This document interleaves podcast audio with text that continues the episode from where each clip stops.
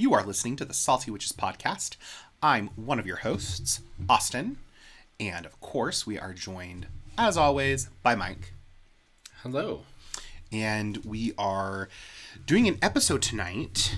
Um, we're just going to jump right in on the goddess Diana. One of our uh, regular listeners shot this over to the Salty Witches podcast at gmail.com to ask us if we could do an episode on this since we've kind of done an episode on Lucifer and Hecate. So, I didn't recall that this was a listener request. yeah, it was a listener request. Okay, cool. Yeah. All right. So, um, to the listener, Jasper, thank you so much. Oh, Jasper, who is a, a regular Yes. feature on the podcast now. Yes.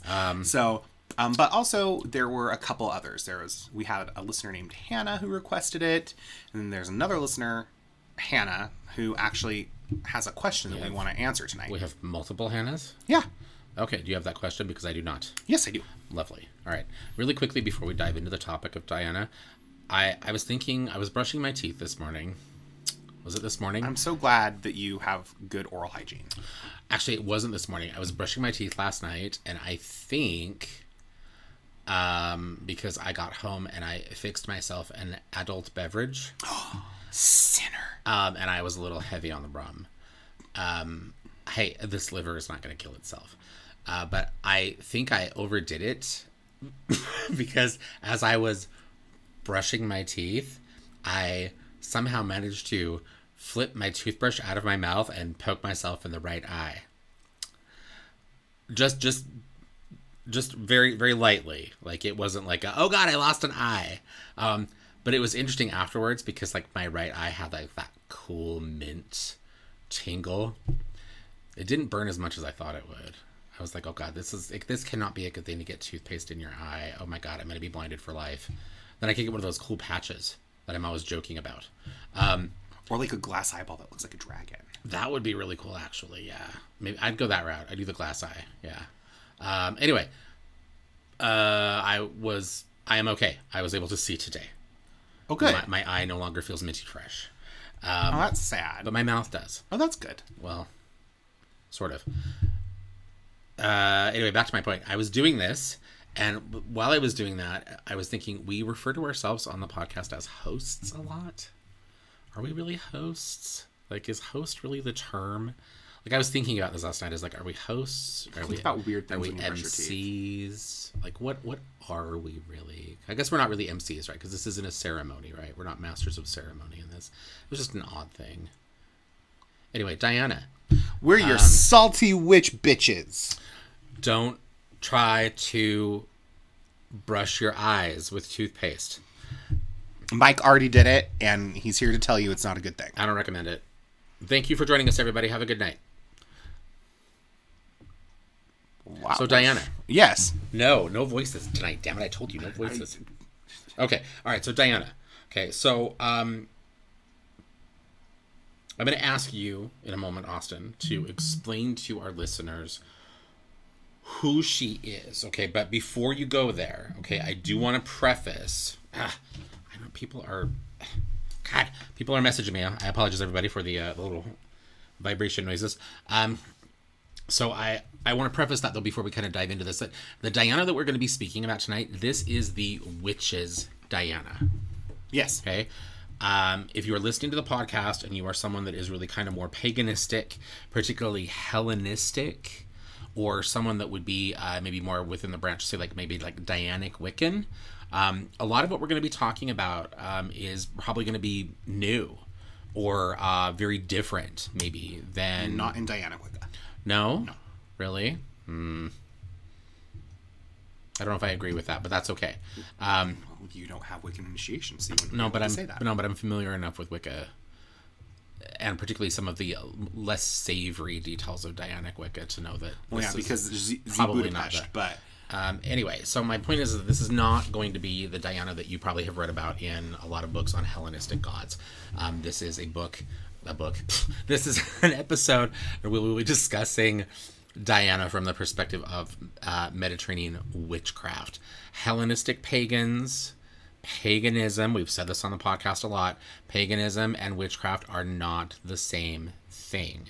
You can be a pagan and a witch but pagans and witches are not the same thing. Yes, just because you are a pagan does not automatically make you a witch.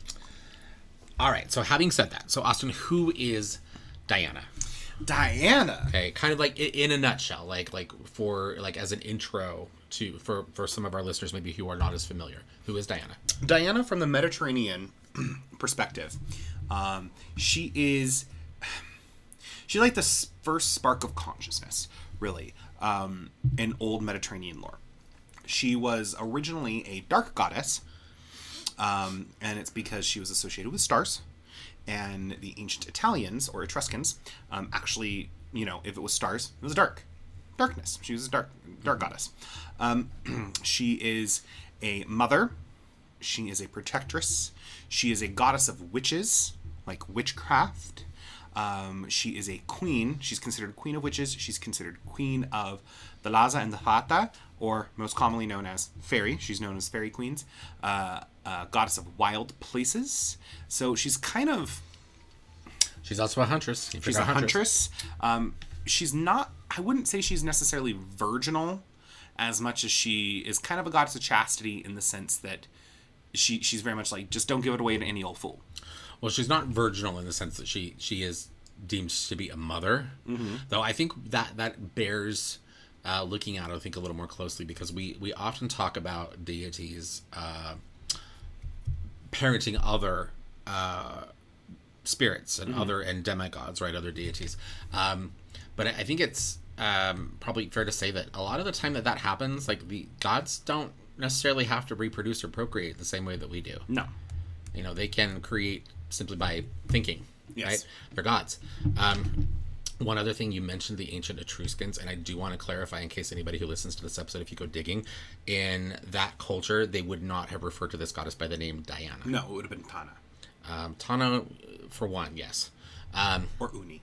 or uni yes exactly um, so anyway so all right so good so good, good information there thank you all right so you mentioned in the process of, of kind of um, explaining that some of her archetypes you know you mentioned things like mother huntress queen you know all these things all these archetypes um, how are archetypes not necessarily those specific to diana but how are archetypes uh, significant or how can they be significant to us in our witchcraft practice Well, archetypes psychologically are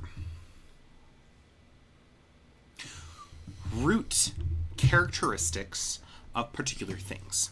You know, so we see the archetype of the witch. The archetype of the witch, they cavort with otherworldly forces. They usually have some sort of knowledge around uh, medicine in forms of herbalism. They know the ways of things. Um, they, uh, the, the witch is also usually seen as an outcast or someone who is on the outskirts of society the, the heretics the heretics. So, but we also have the mother archetype. You know, when when we talk about mother archetype, this is someone or the idea of caring for things, raising, directing, guiding, nurturing, discipline. Um, we also see things around the, the archetype of the dark goddess.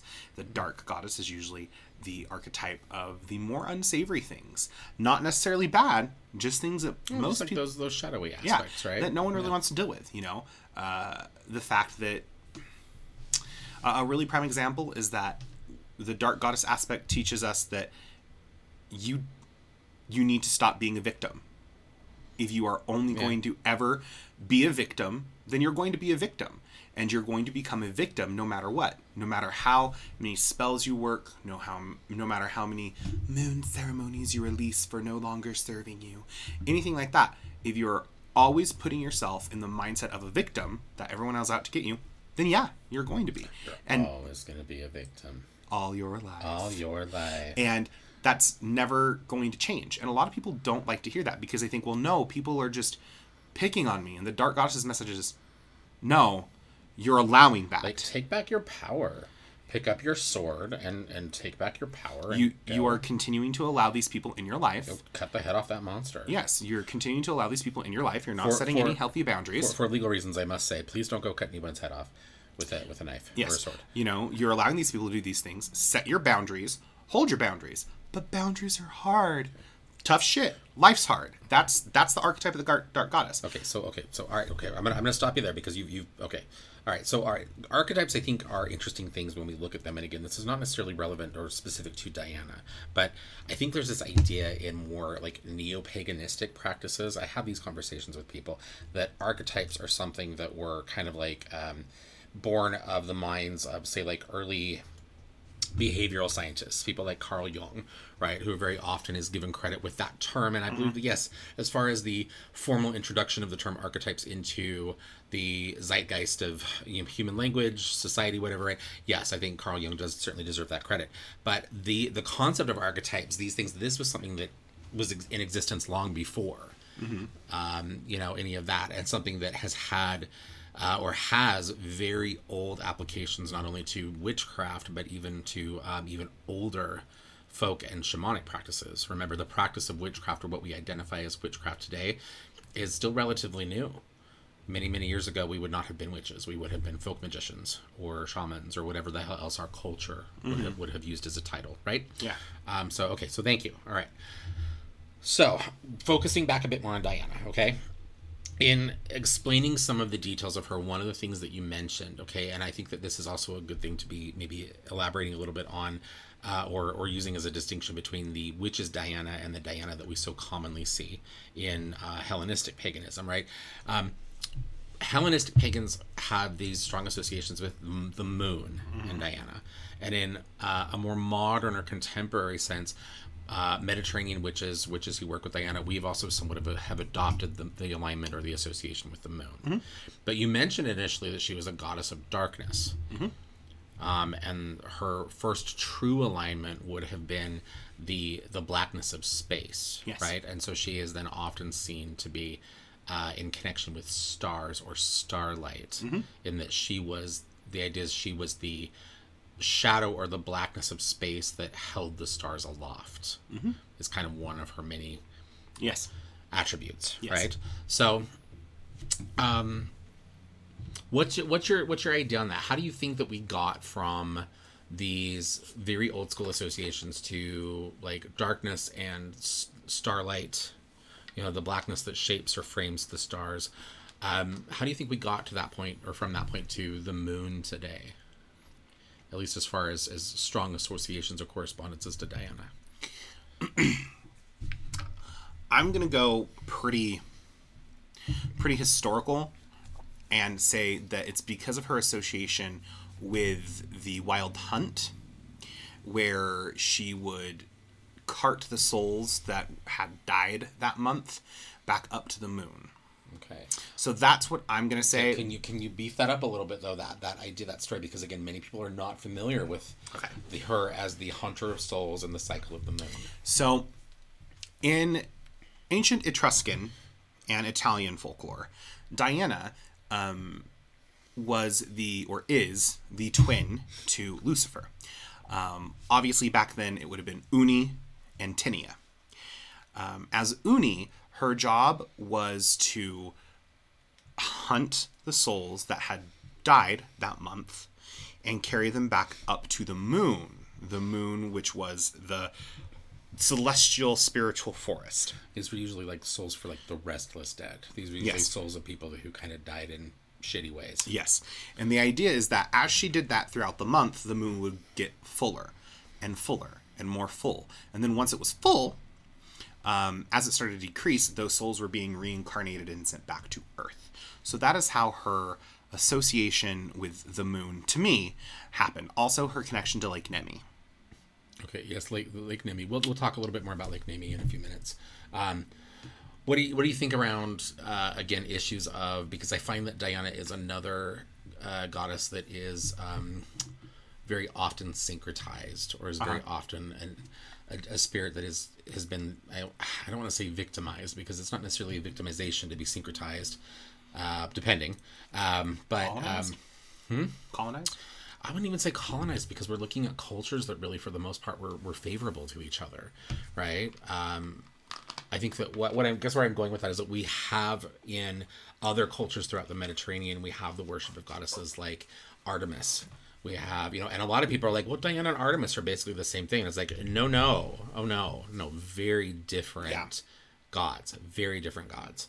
Um, but even other other goddesses like Selene, who really truly is a goddess of moon of the moon, right? And there's a lot of conflation, I think, there, and a lot of issues around syncretization. Um, I'm wondering if that's also something that hasn't maybe been a, a an issue there, where we see these now these more uh, neo-paganistic ties to the moon. Yeah. So, all right. You you mentioned or you threw out kind of this this story of Diana being the huntress of souls and how she sends these souls back to the moon, which is where uh, it is believed that there are forests on the moon, right? And in some of the old stories, this is one that is very obscure. Only witches that really come from this area of the world, from the Mediterranean area of the world, maybe are familiar with this story. But in some of the stories, the souls of the untimely dead, the restless dead, those who die under horrible circumstances or those who die and are not properly grieved. um, these souls assume through uh, particular alignments with the phases of the moon, these souls assume the forms of deer. Uh, which is one of the other reasons why Diana is uh, attributed or is, is associated with deer specifically. We see different alignments or different uh, representations and symbols there. I was just mentioning a moment ago the distinction, or one of the distinctions between Diana and Artemis, is that Diana is very tied or strongly tied to deer and we'll have strong depictions of deer. And again, we're focusing on the witches, Diana, deer and the hare or rabbits. Where Artemis is going to have much stronger ties to wolves and hounds. Um, so that's one of the distinctions there. But, uh, but Diana basically, as a huntress, she comes down and she gathers these souls that have assumed the shape or the form of deer and yes, and she does return these souls or take these souls up to the moon, where it is believed that there are vast forests that sit in the craters, the dark spaces or spots on the moon are believed to be vast forests where these souls kind of temporarily hang out mm-hmm. until they are eased into what would, in a sense, kind of be the next life. Yes. Or or a form of reincarnation. Yeah. So I always love that story because it, to me, it not only brings up the again the archetype of Diana as a huntress, but it also uh, conveys in kind of a roundabout way the um, the the kindness of this goddess. You know, this is a a spirit that you know goes around and you know specifically seeks out souls who have you know in essence been harmed and who are lost right? And she brings them home in in a, in a sense or prepares them for whatever it is that ultimately comes next so so i think that that is one of the reasons why i've, I've always i've always really kind of liked diana um what other interesting lore do do we maybe want to provide or share on Diana that would be uh, perhaps a bit different than what many other people here or have read on her? Um, well, Diana is a twin. We talked about that. She's part of a divine, a divine twin kind of thing. Um, and it, she is the female counterpart to Lucifer or the Sphetus, who is the light. Another another very uh, controversial figure Yes. within uh, occult and paganistic circles Well, is it's so Lucifer. it's so weird because the the the Diana that we're talking about is a little bit more Roman, just because of where she hails from, and Luciferus is also Roman, but no one really talks about that. You know, uh, we see in more ancient lore, we see Uni as Diana, uh, who, as she uh, descended to the earth to help things, uh, uh, Tinia, or Lucifer, descended and fell um, in particular spaces. And for Etruscan or Italian witches, there are particular places of power in that area of the world that are sacred to us. One of which is Mount Vesuvius. Yes, Mount Ves- yes, Vesuvius. Yes, Vesuvius. Yes. Which is where uh, Lucifer fell.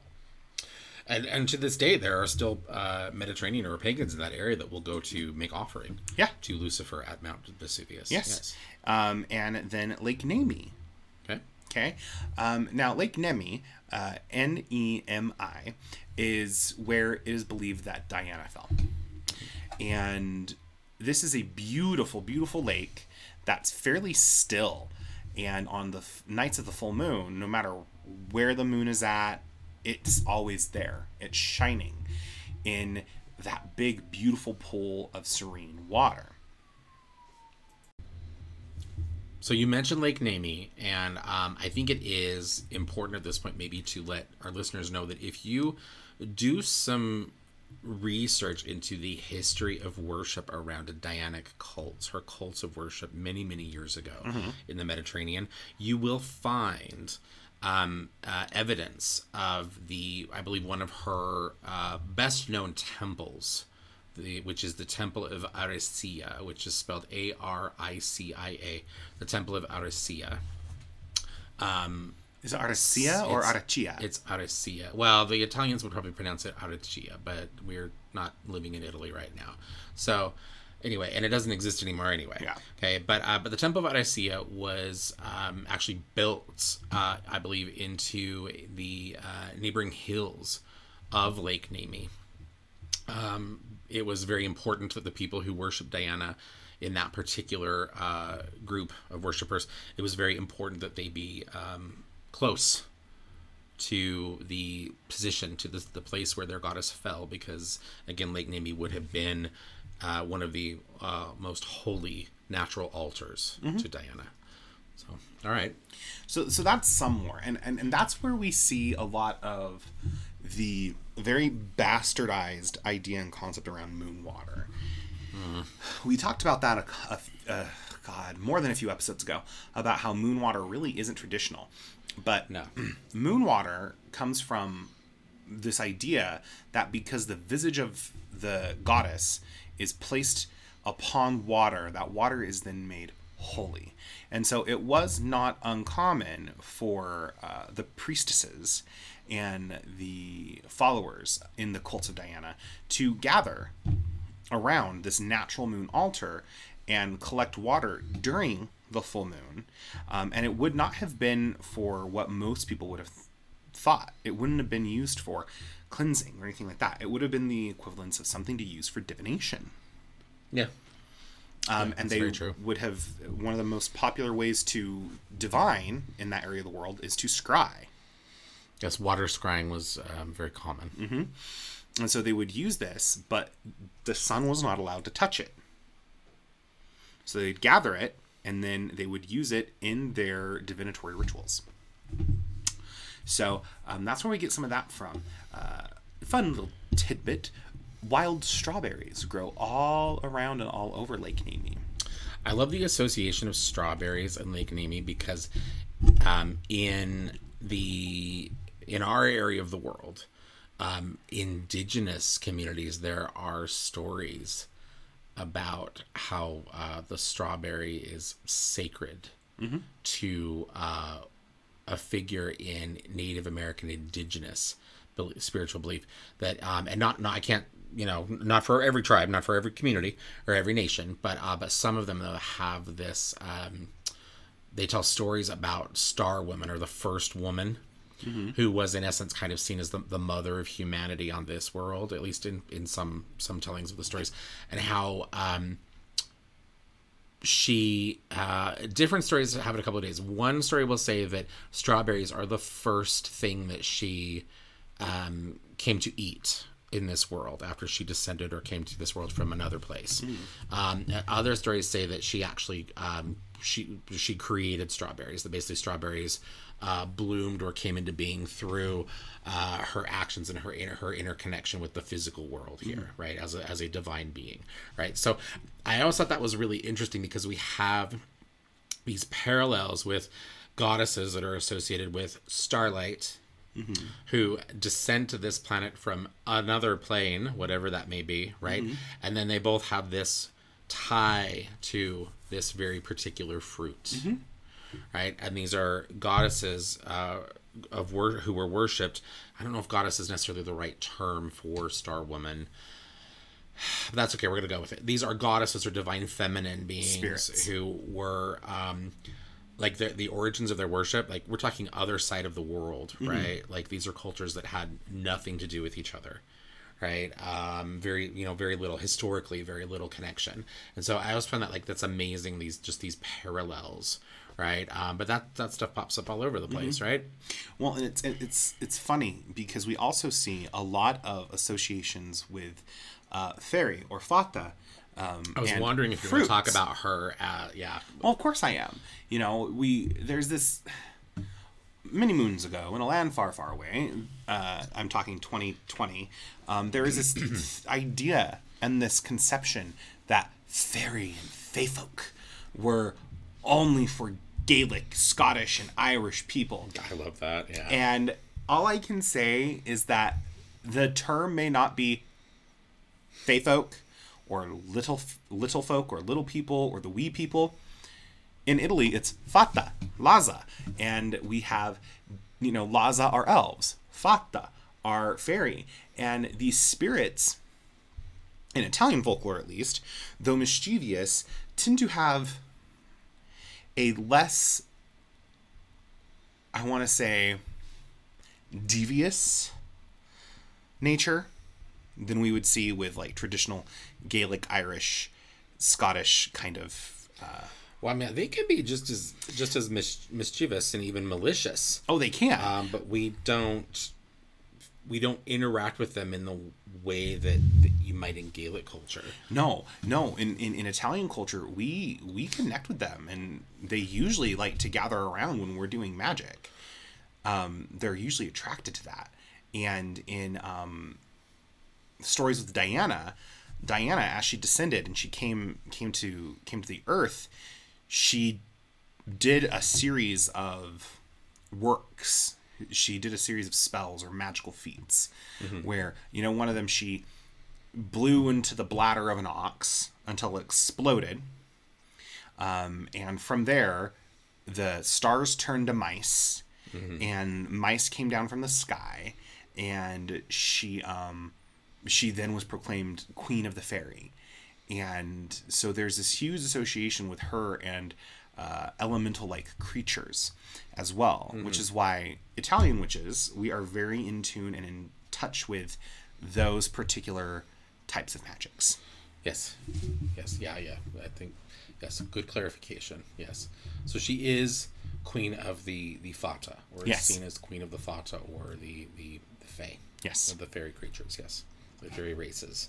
Um, I think one of the reasons that we interact, and and Austin, you you feel free to. to share your, your your take on this, your opinion on this, but I think one of the reasons that we in the in the Mediterranean that, that Mediterranean witches, many of us uh, interact differently with Fae beings and why we don't necessarily have the uh, it's not that we don't have superstitions around them we, we certainly do Yes, we do. but um but we don't tend to fear them or we don't look at them in the same way maybe that many other cultures might because i really truly believe every culture does have some version there is there is a version Yes. or a, an appearance of the fae what we call fairy creatures the fata in in every culture Oh yes. uh, but well, they were here before us, so well, and that's exactly where I'm going. Is that I think as as uh, Italian as Mediterranean witches, because of the connection that we often form with goddesses like Diana, um, fata or fairy spirits are often, I think, seen as um, almost like distant cousins to humanity.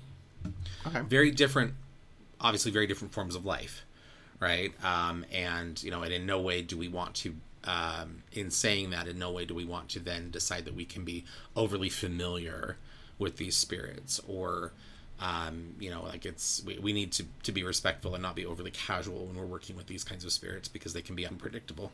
Um, but, but that's one of the reasons why I think that we don't tend to um, approach a lot of these spirits with maybe as much fear You know, um, at least that, that's been my experience. I, I can't count the number of times I've gotten into a conversation with someone who is a component of a Gaelic or, um, well, well, yeah, just some sort of Gaelic or Celtic kind of tradition, and then the conversation of the of Fae or fairy comes up, and they immediately sh- like clamp quiet. Like they're like, we, we don't even talk about the fair, the fair folk. We don't even talk about these. But Even to talk about them is to invite them into your space. You know, to draw their attention is a bad thing. And you know, and the rest of us, the Italian witches in the room, are like, They're already like- here. Like they're they're here all the time, and even if they weren't, let them come. We will uh, give them offerings and have a party, right? Um, yeah. Well, well, in the Mediterranean, we're the same way with our dead too. Like we're yeah, we're, we are that's true. superstitious of the dead, but we are most definitely like like in a lot of cultures around Shadowfest time, it's oh no, stay inside, light the bonfires, put the offerings outside. With us, we're like fuck yeah, party, come on in. yeah, come yeah, on in, true. Yeah, ancestors. Yeah, we in- we in- we invite our dead in. to be We- fair, Italians really love food, and a lot of our dead just show up and they're like, cool, you made my favorite pasta fagioli. Yeah, ex- exactly. Yeah, we do. We do tend to party and eat a lot at our, our gatherings. All right. Yeah, I was wondering if you're going to throw out a little bit more about her as Queen of the Fata or the Fairy, because I, I think that's another association that people don't um, commonly have with Diana, or they don't see that. Um, so, all right, let's talk a little bit about the personality of this goddess, because I think that, and we need to be very careful in doing this, I think, or we need to be, again, um, respectful when we have conversations like this around deity deities or these kinds of spirits. Excuse me. Um, because we i think we as practitioners we sometimes fall into patterns of humanizing our gods mm-hmm. and many of the spirits that we work with. And of course of course we're going to do that right? We Yeah. we establish a familiar connection a personal connection with something. We want to hope that that thing is going to be as maybe as like us or maybe similar to us as possible Yeah. right? And so it can be very easy i think for us to humanize these spirits um, but we do have to remember these are not human beings they are our life that exists on a, on a very different plane of consciousness um, and they are capable of doing things that um, well we cannot Well, they right? also have Um, a different set of morals and they do, ethics. exactly, and- yeah, and we've talked about that before, right? How they're very, their view, their outlook, and their behavior can be um, is decidedly Mm-hmm. inhuman. Well, and that's one of the reasons why I think I get frustrated when you have people who are like, "Oh yeah, no, like these 15 different deities chose me." And I'm like, Yeah. "No, one trickster chose you, and their moonlighting is these other spirits. And there's nothing wrong with tricksters. We've had this conversation multiple times, but it's very much like like Or I love like the, the baby witches, quote unquote baby witches, who term. posted on like, you know, uh, social media feeds or like, yeah, I sat and played video games with Odin all afternoon. And it's like, uh, no, you didn't. that's called spiritual psychosis. Yeah. Um, so so it just it just gets me because that humanizes them and takes away from their I, you know I, I don't know I like the, like their stature as, as a god Yeah. or deity and Well, there's nothing wrong. I want to. I want. I want to be very clear about this, okay? And, and again, you, you let me know your opinion on this, right? Because I think you and I we sit in slightly different places around this, or our belief in this, and experience in this. Okay, but um, I I want to say I don't necessarily feel that there's anything wrong with humanizing our gods well no because that's what we do as humans but we I, things I think that in the process of doing that, we, as you were just saying, we limit them, Mm-hmm. And in the and also in the process of doing that, we can become uh, overly familiar in a way that it can make our practice and our approach with those gods like maybe maybe too casual.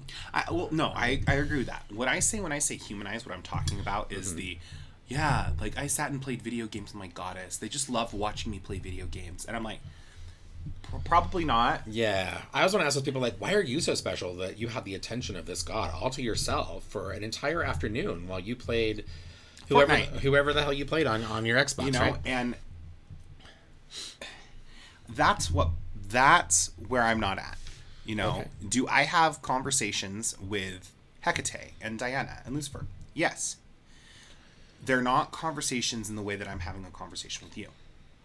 Sometimes they are, because that's how the human mind processes things. I would hope not, because sometimes you're really mean when you talk to me, and if you talk to the gods like that, I, God, they'd probably strike you down. Hecate just okay.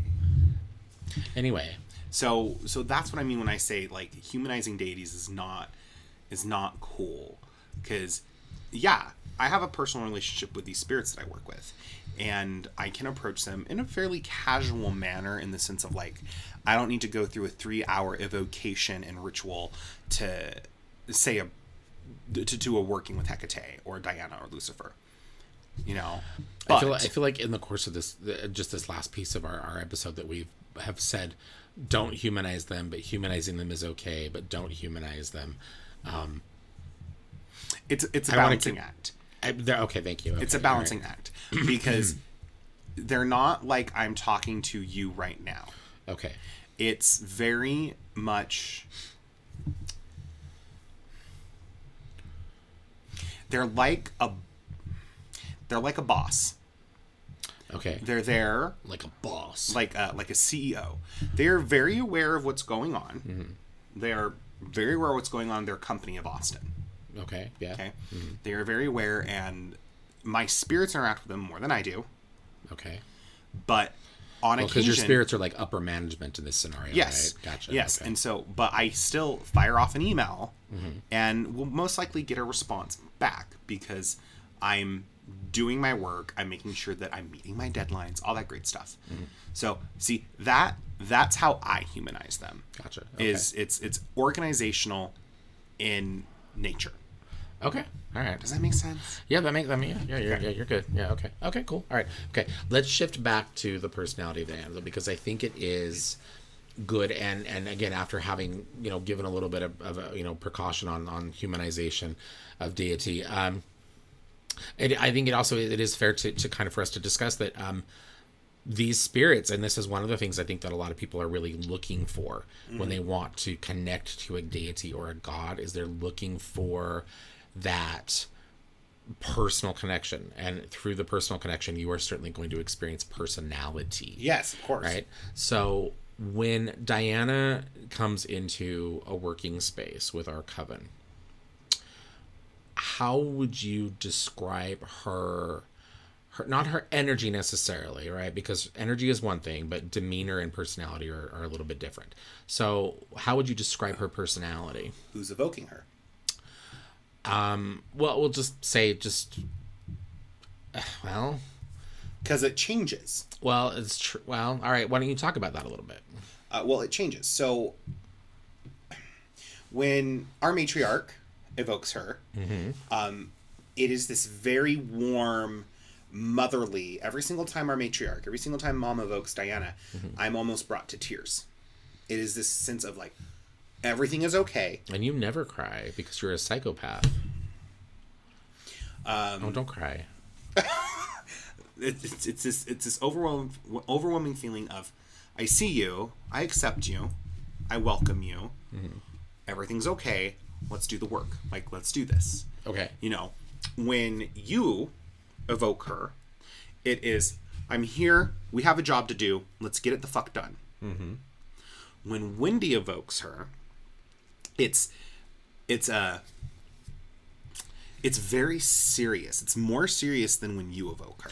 oh really Yes. oh, that's interesting okay. Um, and I don't know if that's because she's being evoked by a woman. Hmm. Because Diana does tend to favor women. yes Uh, she does love her gay boys, though. Yes. But she does not hate men. No. We should clarify. She's not a man hater. No. I've heard people say that before, that she is a man hater No. and that she is a turf. And neither of those things are true. No, she she she loves and welcomes everyone as long as you are not a bigot, racist piece of shit. Yeah. Um, because she is a goddess of the people, Yes. and so when Wendy evokes her, it's more serious, but it's like it's very teacherly. It is that I'm a serious teacher and we're going to get things done, but there's that bubble that comes underneath it. Okay. So at this point, I want to say so would you say that that That is directly in correlation with the people who are evoking her. Okay, well, yes, absolutely. Okay, but then a lot of people are going to hear that. They're going to they're going to go, well, how then do you know that some of these situations or some of these people are not necessarily maybe calling in a trickster? So, and I don't want to go down that path because that God, that's a whole episode in and of itself. Okay, Well- but but no, what I want to say is, would you say that this could be that, that particular situation that could be evidence as, and we've talked about this before on the podcast that these spirits are they're they're not just one dimensional Correct. right? That you these gods, this goddess in particular, the one we're talking about tonight, Diana, she is a mother. Yes. She is a goddess of magic or a goddess of witchcraft rather. She is a huntress. Yes. She is many things. Yes. And she can, as you were saying, absolutely show up in different aspect Yes. Mm-hmm. or with a different kind of a presence. So, I am going to quickly address the trick, trickster thing. Because I know that all the witches in our coven have done their work and they've done their shit, and I trust mm-hmm. our spirits to make sure that tricksters don't get through mm-hmm. in the guise of a goddess. Okay, well, we're talking about our coven now. We're talking like like like So- expand that out to other people, maybe. expanding it out to other people because each and every single one of those aspects that you feel from her is goddess. It is not, oh, hi, I'm Diana. It is, I am a goddess. Mm-hmm. It is that sense of, I can wipe you out, Yeah. little one. I won't, but I could. Okay. And that's how you can tell the difference. Normally, with a trickster spirit, it is I'm unnerved, I'm unsettled, I don't know what's happening. Mm-hmm. Yeah. Whereas with a goddess, there is no ifs, ands, or buts. Yeah. There's no room for illusion there. Um, and I think the reason it feels different with everyone is because the aspects or the archetypes that she's connected to are filtered through the prism that is that person doing the evocation. Mm-hmm. Right? So we have mom, who is the mother of mothers. and She's cancer, so she's she's literally mom. Mm-hmm. Right? And so of course, as she would call that energy in and that spirit through, mother. Okay. You, functioning as high priest, it is there's work that needs to be done. Let's get it done. With Wendy, it is I'm teacher, but I will find it. I will find these things because if anyone can find a good travel deal for you, it's Wendy. She's a huntress. She can find good hunt. She, Okay. She's she's a so, you're good huntress. so Wendy's evoking the huntress aspect. yes, gotcha. Okay. and I will say that because every single time that each one of you has evoked her, you have an archetype you go to right away. Wendy's is huntress. Mom's is um, queen of the fairy, mother yeah. of Aradia, and you is Queen of Witches. Yeah. Okay. All right. So let's let's let's take that conversation that that topic around personality. Let's let's maybe let's simplify that a little bit. You touched upon a couple of these, right? So we see someone coming into the room that is regal, right? This is a queen. Yes. Okay. Um, but she's not unkind. No. Right? The the sense of superiority that we maybe often associate with someone who would be a queen okay? It is it's that that balance between like Sovereignty. exactly like i am sovereign and yes i am uh different than you. Not better necessarily but i am in a very different position as it would relate to my uh my current life experience Yes. right? Or, or plane of existence maybe would be a better term right okay um she's very strong Yes. right? And I don't mean strong like a queen. I mean strong like a warrior. Yes. Because we've talked about her being a huntress, but a huntress really, in essence, is very similar to a warrior. Yes. Right. There, there's a very similar dynamic there in that you are, um, potentially you are in the position of, of being the decider of life and death, and you are a hunter. Right. Um, so. As queen of the Fata, I have very often found her to have uh, kind of a, a slightly uh, more playful kind of an energy. She, don't get me wrong, she's still very much the queen. Um, but um, Effervescent. I have noticed um, effervescent, That's that's that's how I would describe that. vivacious. She is yes, exactly effervescent. Yes, she's um, yeah, she just she's um, I think she's she's more into the party at that point, right? She's kind of like like Ecstatic. Like when I'm here and I'm in this space, I'm ecstatic. I I know we're going to be doing something that's going to be fun for everybody in this space, mm-hmm. including me, right? Is kind of the kind of the energy, right? Now, looking at that, I think it's important for us to clarify that those of you who maybe want to connect more strongly with Diana, you need to look at a way or you need to look at perhaps how some of these personality traits or qualities manifest within yourself if you are wanting to connect strongly to a goddess that is a queen in some sense, you either need to approach that goddess from the perspective of being the dutiful servant who will absolutely do everything you can to treat her like the queen she is, mm-hmm. or you need to embody the energy of the queen within yourself Yes. because that will mirror the energy and influence mm-hmm. of the goddess. You want to attract the attention of a spirit that lives on, an, on a different plane of existence. You probably need to do what you can to try to mirror that spirit's manifestation as best you, as possible. Well, we say it all the time. You know, there there are individuals who, oh, well, well, well, I work with Morrigan. It's like, really? Yes, Do you? Yes, these these timid little butterflies that come in like I work with the Morrigan, and they're and they're shivering as they're saying it. You know, like they even fumble to get her name out of their mouths, and it's like, okay, everything about what you just said and everything about what you just sh- said shared with me tells me you have never even met the Morrigan. Yeah. If you are going to approach a spirit like Diana, a goddess like Diana, and you're approaching the Queen of Witches, you better know your correspondences. You better not fumble over your spells or your evocations. You better know what you're doing. And that is not to say you need to be perfect. No. Because we're human. And that's one of the other important things I want to throw out there about Diana is that we know through many of her stories, uh, particularly some of the stories that overlap her as a goddess and mother to Aradia.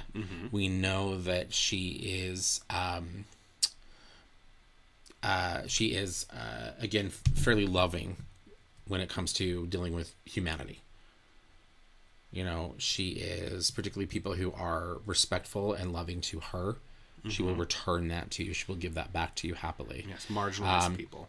Uh, marginalized people for sure but but really basically it just comes down to are you doing what you can to be a good person and to fit into the the you know the village right? Are you are you contributing? Are you are you being a positive influence in the world right? Your little piece of the world right? Should we know that she also is um highly favorable to children. She she loves children. In fact one of my favorite stories of her is the story of her and the children in the garden right and i love that story and it's one that shows up or appears in uh, the gospel of Aradia. Evangelo. I believe the Vangelo, and um, and you can tell by her interaction with the spirit or with the children in that story that she loves children. Um, Diana does. So um, so it's it's interesting when we look at these things, and and again talking about how you know maybe some of our listeners could maybe make effort to connect with her a bit more consciously. Um, you know, remember these things. You know, be the badass witch, be be the queen, be the huntress, be whatever it is, whatever archetype or whatever component of Diana that you see. But again, remember that you're still dealing with a spirit that can be very playful, that does have a good sense of humor, and if you approach her in the right way, she can be very loving. And uh, don't be don't feel like you need to be perfect. Um, if you want to work with Diana in that capacity, then God, God, become become a Hellenistic pagan. If you want to do that shit, God, the Hellenists make me crazy because their their religion basically it's like it's just like Christianity in my opinion. Like you know, and I'm not trying to crap on Hellenists at the moment, though I, I realize that's exactly what I'm doing. But all the rules and all the things, you know, and how humanity is unclean and you have to do this and you have to do this to be acceptable in the eyes of the gods. And it's like, yeah, as witches, yeah, we obviously we don't work with the same gods that you you think you do because, uh, oof, yeah, that's never I- been my experience. I will say, in my years of working with these spirits, it was easier for me to connect with and work with Hecate than it was for me to work with Diana. Because my old high priestess with Hecate and Diana, um, and uh, every single time she would call in Diana, it was like this force that just not scared me, but it was like an awe. And I get that same thing every single time mom or you or anyone else calls her. And for the longest time, I was like, oh, I don't know if I'm worthy of that. And the last several years, since working on myself and doing my things, yeah, I, I did an evocation to Diana at the full moon, and everyone went, oh, at the end of that evocation. Because she came in and it was, I am queen. Let's do some stuff. Mm-hmm. Let's get it done. Yeah. And then, of course, I evoked Lucifer, and he was like, we should dance. Yes. It's like we should dance. We should have fun. This is too serious. And it was it was very interesting how they play off of each other. That's true. Okay. All right. Have we elaborated enough on her personality? Yes, I do believe so. Okay. All right. She does not feign ignorance, though. Uh, wh- what do you mean by that? She it, she is she will be the first goddess, one of the first goddess to go.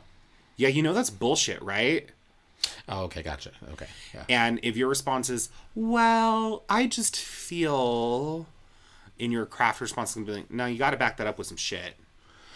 Yeah, I've, I, she's another one of these goddesses, kind of like, um, like you were just talking about Hecate, and I, you know, I don't want to go too far into Hecate or talk about Hecate because we we talk about Hecate enough, but, um, but she's another one of these goddesses that, um, has very much this like you know if you come back with a well i feel this or i want to do this and if she has at all kind of like you've caught her attention at all rather than belittling you or rather than trying to correct you if you are in error or having an error of judgment i find that she's kind of the okay honey you can think that. I'll i'll be back in a few weeks when you realize how wrong you are. Yeah, she she's not gonna waste her time on yeah.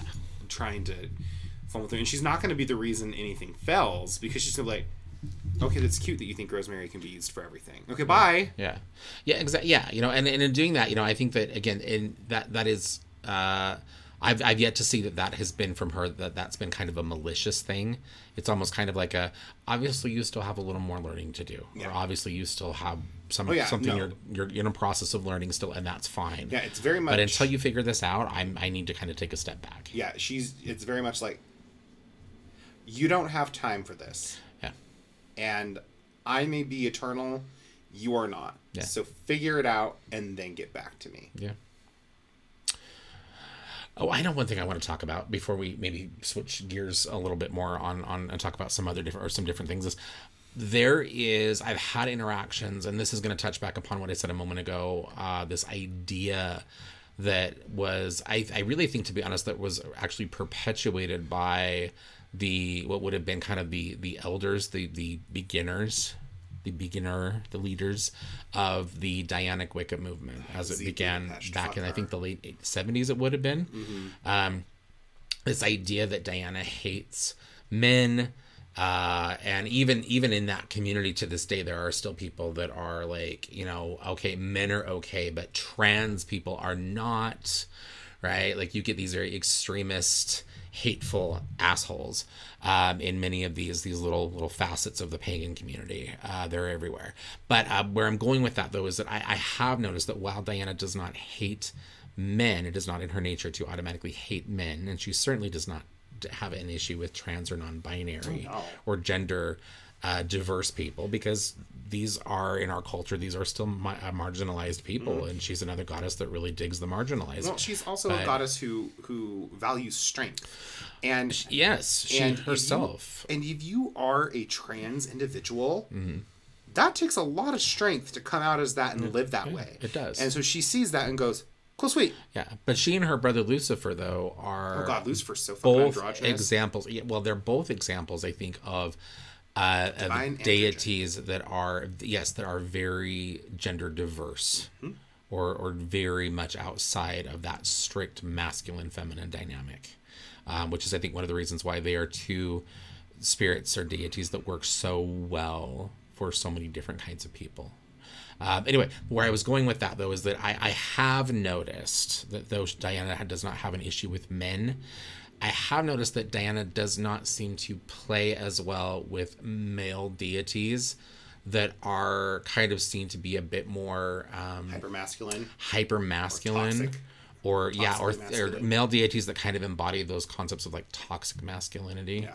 or even like very misogynistic kinds of things um, that's another one of uh, that we see in another one of her stories. Diana would bow to no one, particularly anybody that had a penis.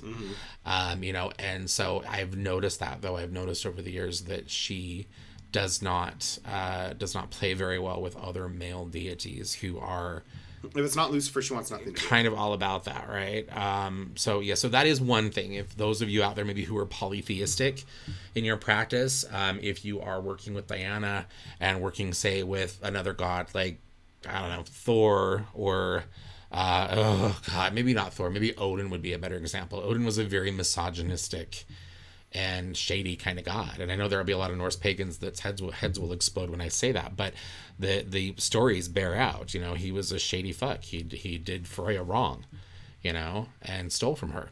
Um, Even in God of Thor Ragnarok. I mean, Wow. God of War Ragnarok. you know, I'm not. I'm. Not, yeah, I. I, which I is what most of them are basing their practices off of. It. Yeah, So, it's very sad. Anyway, my point though is that I have noticed that though, so so don't be surprised if you work with a, a an overtly masculine god. It, it may take more effort for you to attract Diana's attention.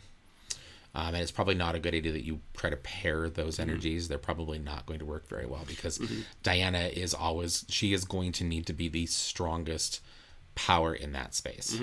well, and also if you yourself are, are a male uh, and you are you have some of those traits, Yeah. you should probably check yourself before calling her in. Yeah, because work she on will, your bullshit. She will do one of two things will happen. She won't show up at all, and you'll feel nothing. You'll be like, "Well, this is bullshit," or she'll show up and she'll emasculate the fuck out of you. Yeah, she's very good at putting those kinds of people in their place. That is very true. my old high priestess told me a story of when um, she was working with uh, her partner, her her, her working partner, and they had that experience where there was some hyper hyper masculine man, and she called called in Diana, and Diana showed up, Mm-hmm. and in the midst of the raising the power and the feasting, like this male ended up bedding down with two other men Okay. and Well, that just sounds like maybe this guy had like some unresolved issues. well bedding down with two other men figured out. but also wanting to paint his nails like the type the typical like hyper feminine things started happening to this man Okay. and he had no recollection of it Okay. Interesting. and as he came to and things were being said my high priestess had to have a word with him and it was very much like you have some masculinity issues and diana did not appreciate that so hmm? Hmm. instead of ignoring you she let you know what it feels like to be a woman Okay. Was one of my favorite stories i thought it was She hilarious can't. Well, I. Well, I mean, it, is- it is funny. I, you know, I'm sitting here and I'm feeling a sense of sympathy for that man because that was a very hard way to learn a lesson. But, um, uh, or maybe, maybe it wasn't. Maybe, maybe he enjoyed all of that. Um, on some some deeper level, maybe he enjoyed all of that. Um, maybe that was a, an eye-opening experience that's for him. only- that's the only way that could have happened but uh, anyway, but yeah, but she I, that is one thing I guess it is probably good to say she she can be if you you disrespect her or you show disrespect to the things that she values mm-hmm. that she is about, she can be extremely mm-hmm. vengeful. or or the people who work with her Yes, She she's is ve- protective yeah, she's very protective of her followers. Yes, yeah. Very much like well, yeah. not so much hecate's protective of her followers but hecate's kind of like eh I've noticed They're good. Hecate is kind of one of those like like she's like, well, you know, you, you kind of picked this fight, and yeah, like if things get real hairy, I'll be here to back you up. But um, but you have it within your means to take care of this, so call me later. Where Diana's kind of like, I wish a motherfucker would. Like I need half an excuse. you picked the right bitch on the wrong They're day Like I need half an excuse to go into battle for you, uh, which is again one of the reasons why she's such a cool deity to work with. She's she's very protective. She will absolutely draw that sword. Um, all right, let's talk about some of her correspondences um, because again, I think that in working with, in trying to actually put uh, connect to a goddess like this and to put this into your practice, to bring this into your practice, one of the best ways to do that and to call or to attract that attention is, of course, to focus on some of the uh, correspondences, right? Correspondences are really powerful in witchcraft and, and in other kinds of ritual work because they help us to give abstract concepts and more etheric kinds of things. They, they allow us to give those things tangible physical form and then to put that form into ritual. And so it's kind of like this nice bridge, right? Um, but what are, and we've already touched upon many, what are some of her other sacred associations or correspondences, Austin? Lemons. Yeah, lemons. Lemons are associated with Diana. Um, they're they're huge in Mediterranean and Italian work. Um, let's see. We talked about deers, greyhounds. Greyhounds are associated with she Diana. does, she does love greyhounds. Yes. Owls. Yes, owls. Yes. Um, wild forests, obviously bows and arrows. Um, she she likes apples, yeah. which is very odd, but but she likes apples, particularly the Diana Queen of Witches, Mm-hmm. because when you cut the apple horizontally, there's the pentacle in the middle. yeah. Um, some other She's got that associations, star shape. yeah, and some other associations associations that we'd see with her is that uh, humanity. She's very very much connected to that, and um, the idea of the cycle of life and source of power. So we've got those. We already talked about like the moon, uh, water, certainly by extension. Um, uh, rabbits. We talked about rabbits. Specifically, hare. But yes, hares. Yes, I, I should clarify because rabbits and hares are different. Hair, the hair, not not rabbits, but a hare. Um, I'm trying to think of other things that we maybe we haven't touched upon. Artemisias. Uh, yes, yes, the Artemisia family of herbs are all sacred to her, as are Datura. yes, as are herbs that, at least in a modern context, herbs that have strong association to the moon. Um, yes, Uh, Jasmine. She likes jasmine. again, an herb that has strong lunar associations. Absolutely. She's also a goddess of divination. Yes, as a goddess of witchcraft. Yes, as a goddess of witchcraft and a goddess that would we would we would see strong ties to night, darkness. Yes. Yes, dream activity for sure. Yes. So I I think with all that we really have kind of discussed at this point, it really, to be honest, it doesn't even really need to be asked, Austin. But why just to just to kind of you know maybe start to kind of cap this this episode off? Why why would we choose to work with Diana? Really, I mean, again, like I said, I think we pretty much made that clear. But again, if there were anybody out there that was maybe still confused, why would Diana make such a, a good, or is why why is Diana such an excellent deity potentially to re- to reach out to? I like it because of something. It. I, I I like her um, because of something my my old high priestess Tammy said, which was she's a goddess of the people, for the people, and by the people. Which sounds very political, I was just gonna say what the, what the but she she very much is. She's not a goddess that is this huge, large scale, big, like everyone knows about this particular deity. She is very localized and centralized to particular parts of the world. And, you know, there were cults and the association of her with, uh, now that we see Mary, you know? Um, oh, you're, you're you're getting a little ahead of me there. oh, sorry. I I, thought we were wrapping up. up the episode. Well, not, not quite. Okay, you, you mentioned though before you, before we maybe tangent to that or move to that, you mentioned like she's some a goddess that tends to be a bit more localized. So I want to I want you to clarify this because this is always a question that comes up, and with the issues that we're all trying to, to or the the additional effort that we're all trying to make these days around being respectful of culture and not appropriating things that we shouldn't be. Do you have to have Mediterranean ancestry? Not that everybody doesn't, because most people do, at least a little bit. Do you have to have Mediterranean ancestry to work with Diana? Yes, leave her alone. No, you don't. Um, Okay. So seriously, no, you do seriously, no, you do not. Um, I will say, just like with any other deity, research that culture. Because remember, the Diana we are talking about comes from a very particular area in the Mediterranean. She is not the Hellenistic Diana. We've said that several times. Mm-hmm. She doesn't care if you're dirty. She doesn't care if you have quote unquote miasma. She doesn't care if you're dirty. Yes, I'm saying dirty As miasma. Like, as in, like, Austin, you've been a very dirty boy. no, she doesn't care about that either because Oh, okay, she's like, alright. I have that aspect too. She's a goddess of sexuality and sensuality as well. Um, Well, not not in the realm of like a Venus or an Aphrodite, but No. but as as a goddess, like there there are stories we do know that she she did have sexy times at least once. Yes. Um, so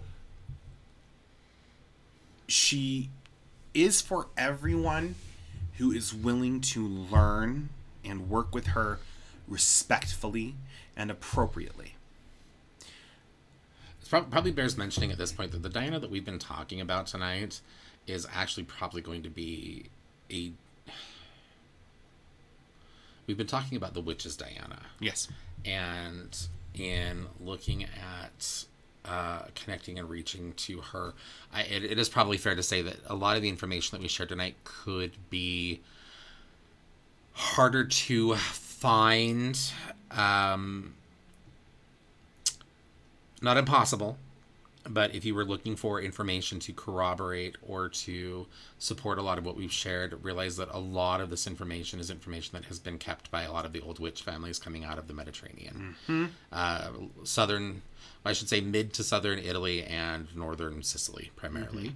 Um, and it could be a little bit more of a challenge to connect to the witch's Diana without the assistance of an actual Mediterranean witch to mentor or Correct. To, to teach you. So uh, don't don't lose faith.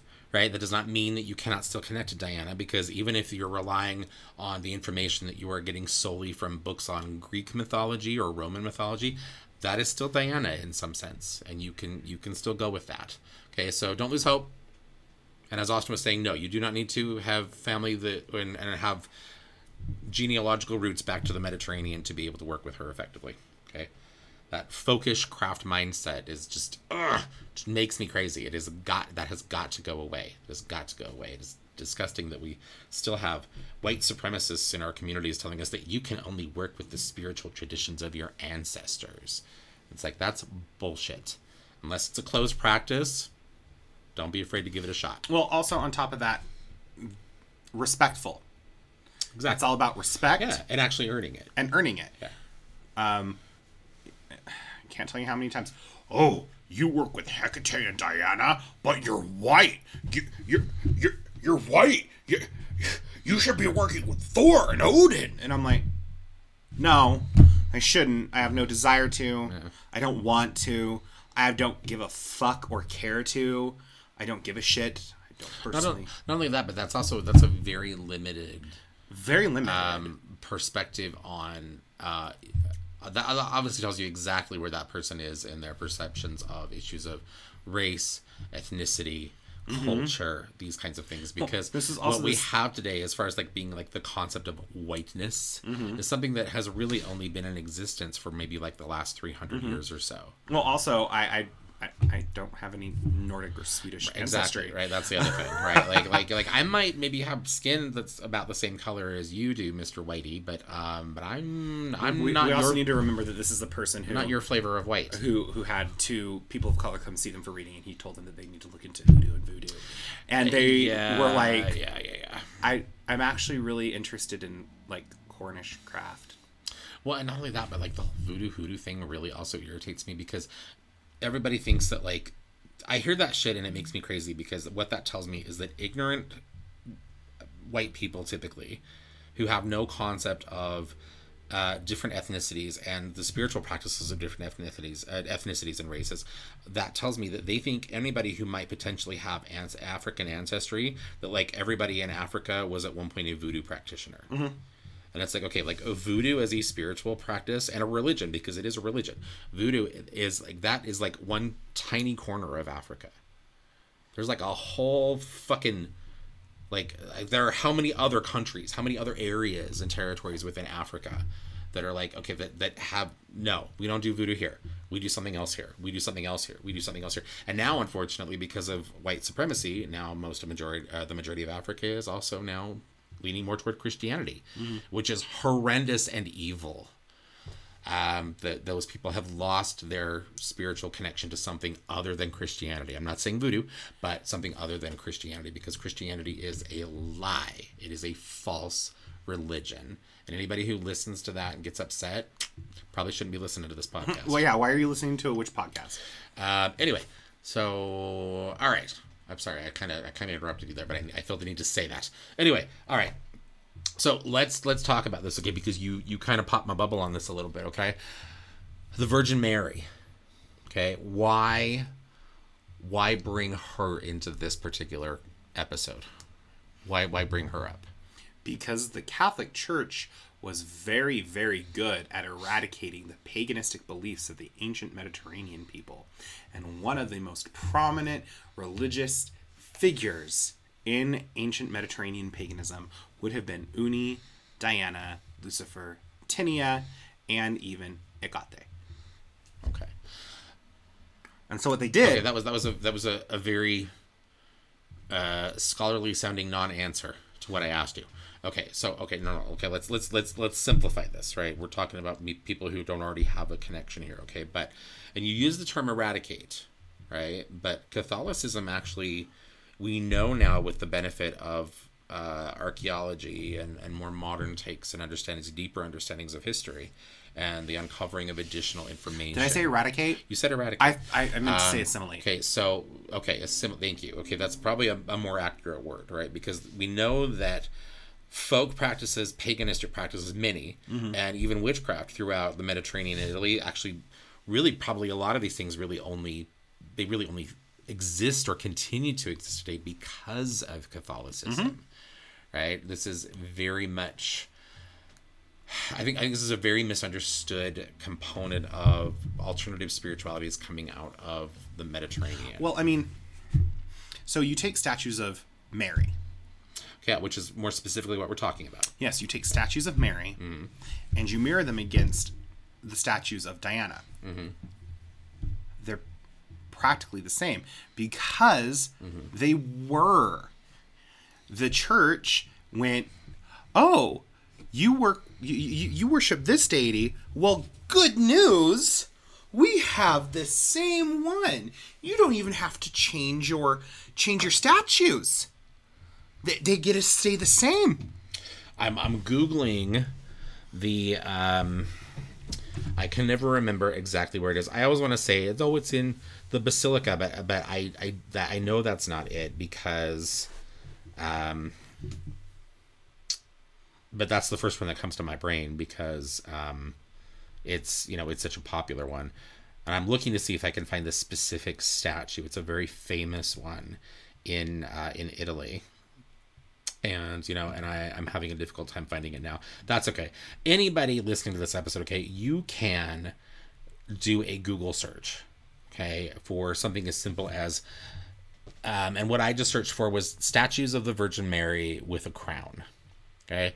These old statues these old depictions of the virgin mary wearing a crown if you notice that crown is lined with stars and in some of those statues, some of those those depictions, you even see the Virgin Mary holding the infant Jesus. And what has happened in that those situations is that the sculptor, the person that recreated the image, or or even I should say originally created that image of Mary, was very often operating um, or using older depictions and models of the goddess Diana as a goddess of starlight, a crowned goddess of starlight, and very often the goddess Diana holding the child Aradia. Okay, so if you want to look up, Is that the one with the moon? I was looking for the one specifically with her sitting on the crescent moon with a crown of stars on her head because that is is the one of the more famous depictions the one that I always think of that makes it very clear like holy shit this is Diana. well, you also so there's the coronation of the Virgin, which is one of the depictions. Okay. Um, you have the Virgin Mary with a circle of stars, mm-hmm. um, and and it's always twelve stars. And there's also a reason for that too. mm-hmm. The twelve original witch families. Well, we don't we well yeah, that is that is one Santa Maria dell'Itra, um, and it's in Sicily. Uh, and it is it is very obvious that this is this is Diana. So, And so any church, any Catholic church you go into, like an actual cathedral, as soon as you walk in, most of the time there is going to be a statue of her to the left, up by the main altar, usually. Um, sometimes different churches will differ. And she will be standing atop a moon holding the infant Jesus, crowned with stars, and there's also going to be a serpent underneath her. Yes. So this is a another sign of the syncret- syncretic practices of Christianity, Catholicism in particular, where we have we see that they have co-opted the imagery and the story and the meaning of much of the symbolism of Diana, and they have used that to paint a, a bigger picture uh, of their goddess, or what would be the closest thing they would have to a goddess in Christian belief, uh, because we know they love to shit on the women, right? Um, that divine feminine has no place, right, in Christianity. Um, and how they've used that to uh, basically influence the belief and to uh, facilitate the indoctrination of, of many people who were at one point more within the realm of folk practitioners and, and paganistic practitioners. So, um, and there's a lot of debate over that. I will say that's something, there's a lot of debate over that. And of course, when it comes down to it, only the Vatican knows, right? Uh, but that's not true. The old witch families coming out of that area of the world also have stories and, and they know. Um, there you go. That's the one. What's that one called? It is uh, it is an 18th century uh, Virgin Mary and Holy Child on crescent moon. That's literally all you're gonna have to look for. Okay. And this one's actually carved out of walnut wood, Okay. which Well, and exactly, and we didn't even get into the Benevento. I, I was going to discuss the Benevento on this episode, and then I thought, you know, maybe maybe not, because the Benevento gets us into a whole lot of information around some of the old witch families, like the Gennaro, the witches of the Gennaro, um, these kinds of, you know, and I I didn't want to tangent too far away from Diana. well, um, yeah, but some also some of that is But is closed because it's hours. well there's there's that as well but i but i guess there the, the benevento though is uh since we brought it up now the benevento is a very famous the stories tell us that the benevento is a, a very well-known sacred shrine to diana and to many of the old witch families throughout italy throughout the campania region of italy. And um, it is believed that the benevento was a walnut tree. Um, and it was a physical represent- a representation of a spiritual altar that many of the old witch families would travel to through the astral plane to do work uh, to benefit their their communities and their villages. Um, and those are some of the the old folk tales uh, without elaborating any bit more on that because yes some of those do kind of veer into the realm of like closed familial traditions. Um, but you can find information on the, the benevento. It's E b-e-n-e-v-e-n-t-o you can find information on the benevento and the witches of benevento online if you do a search. Uh, but but do be very careful about what you read there. Realize that ha- at least half of what you're reading is probably going to be bullshit. Um, but uh, yeah, but it's interesting though, and we do know that that tree, the actual tree that did exist in the village of Benevento, was actually chopped down By church. At one point, was was chopped down by church authority, by Catholic Church authority, because it was believed to be a gathering place for witches. Um, so it is it is interesting the way that those historical significances and these these these actions taken by the church seem to validate a lot of the old beliefs and the old stories that we have coming from witchcraft families. Um, anyway, so I I think we've uh, we've talked enough about Diana at least as much as uh, we are probably able to. And um, is there anything that you would like to add to this episode, Austin? Not really about Diana, but Oh, you had a question though. From Yes, Hannah. we do have a let's, Let's, let's, just, let's do this question.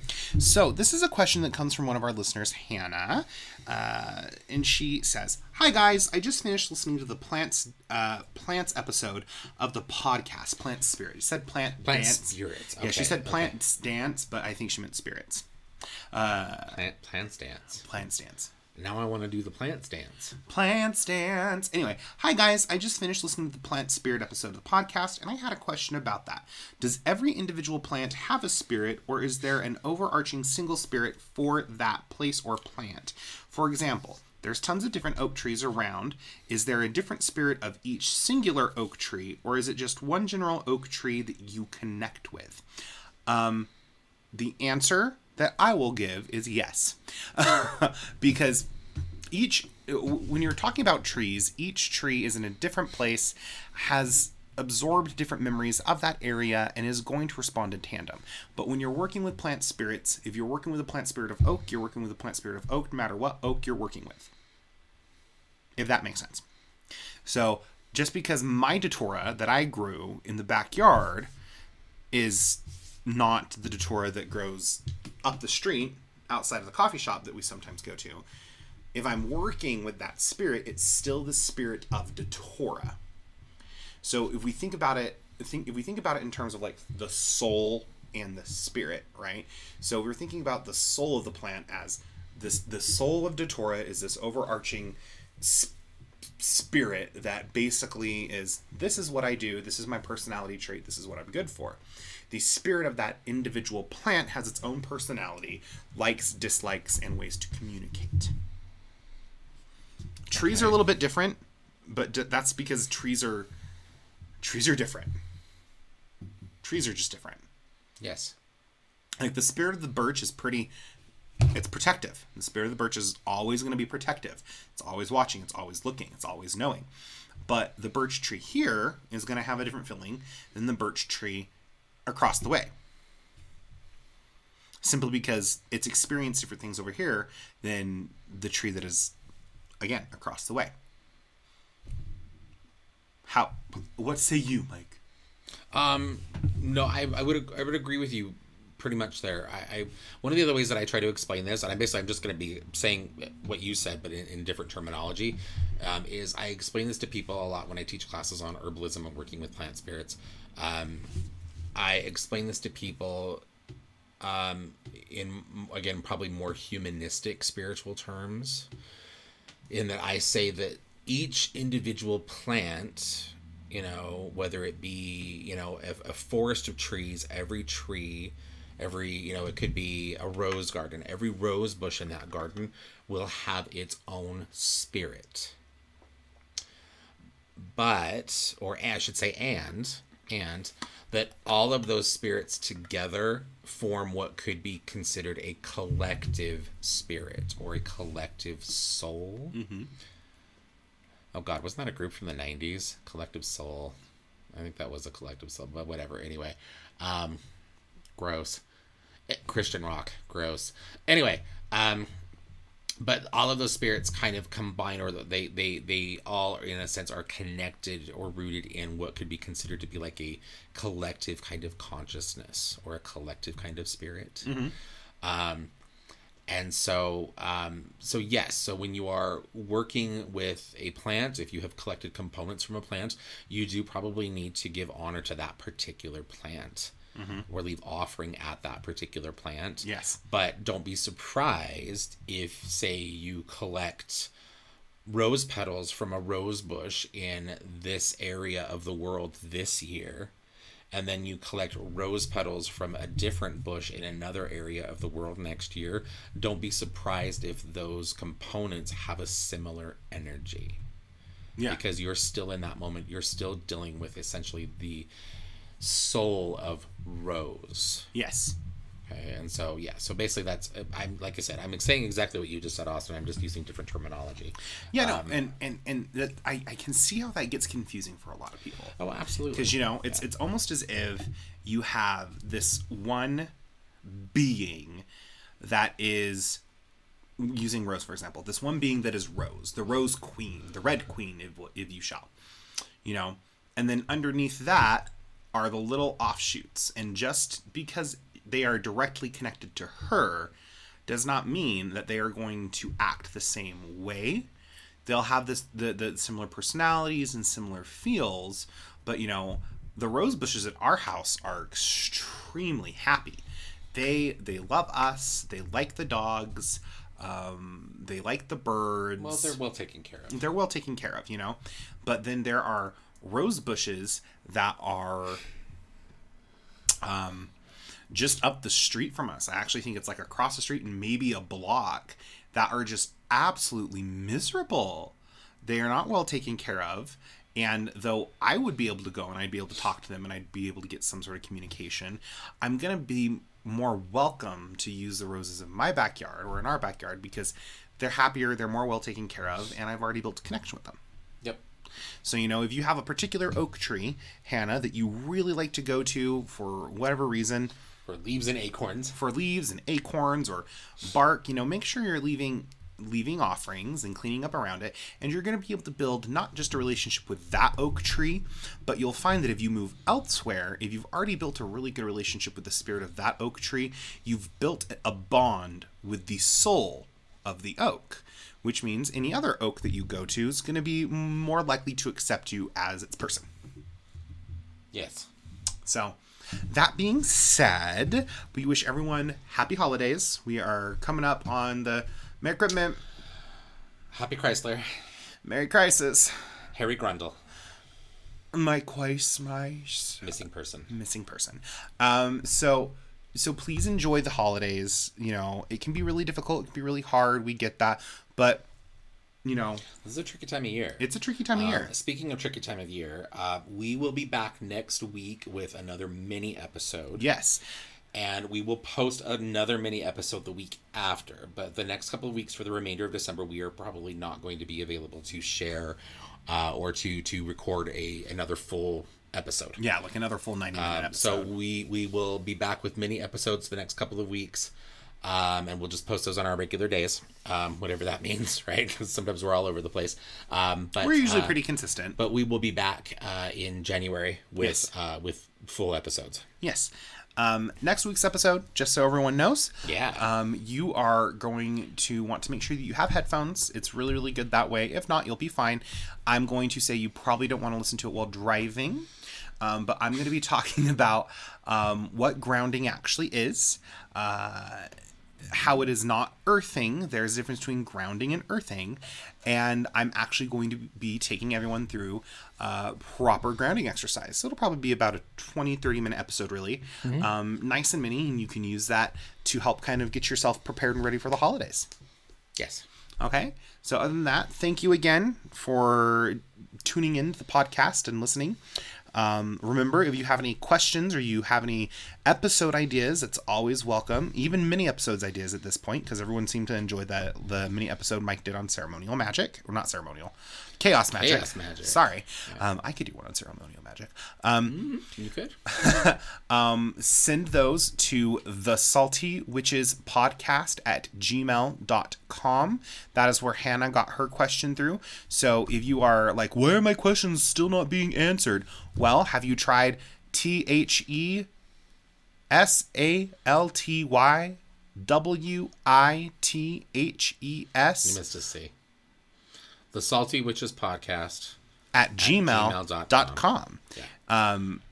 Send us there. We have a lot of people uh, post questions through Anchor, which is the platform that we use to record the podcast. And while that's fine, um, there is uh, a longer delay yes for us to get those messages. We don't get notifications from Anchor right off the bat for those. Um, so if you want to, you want to make sure that we get to your question in our following episode, send us an email. Yes, and we, I will again have us put the email in the description of this episode so that it'll be easier for you to find that. Yeah. Okay?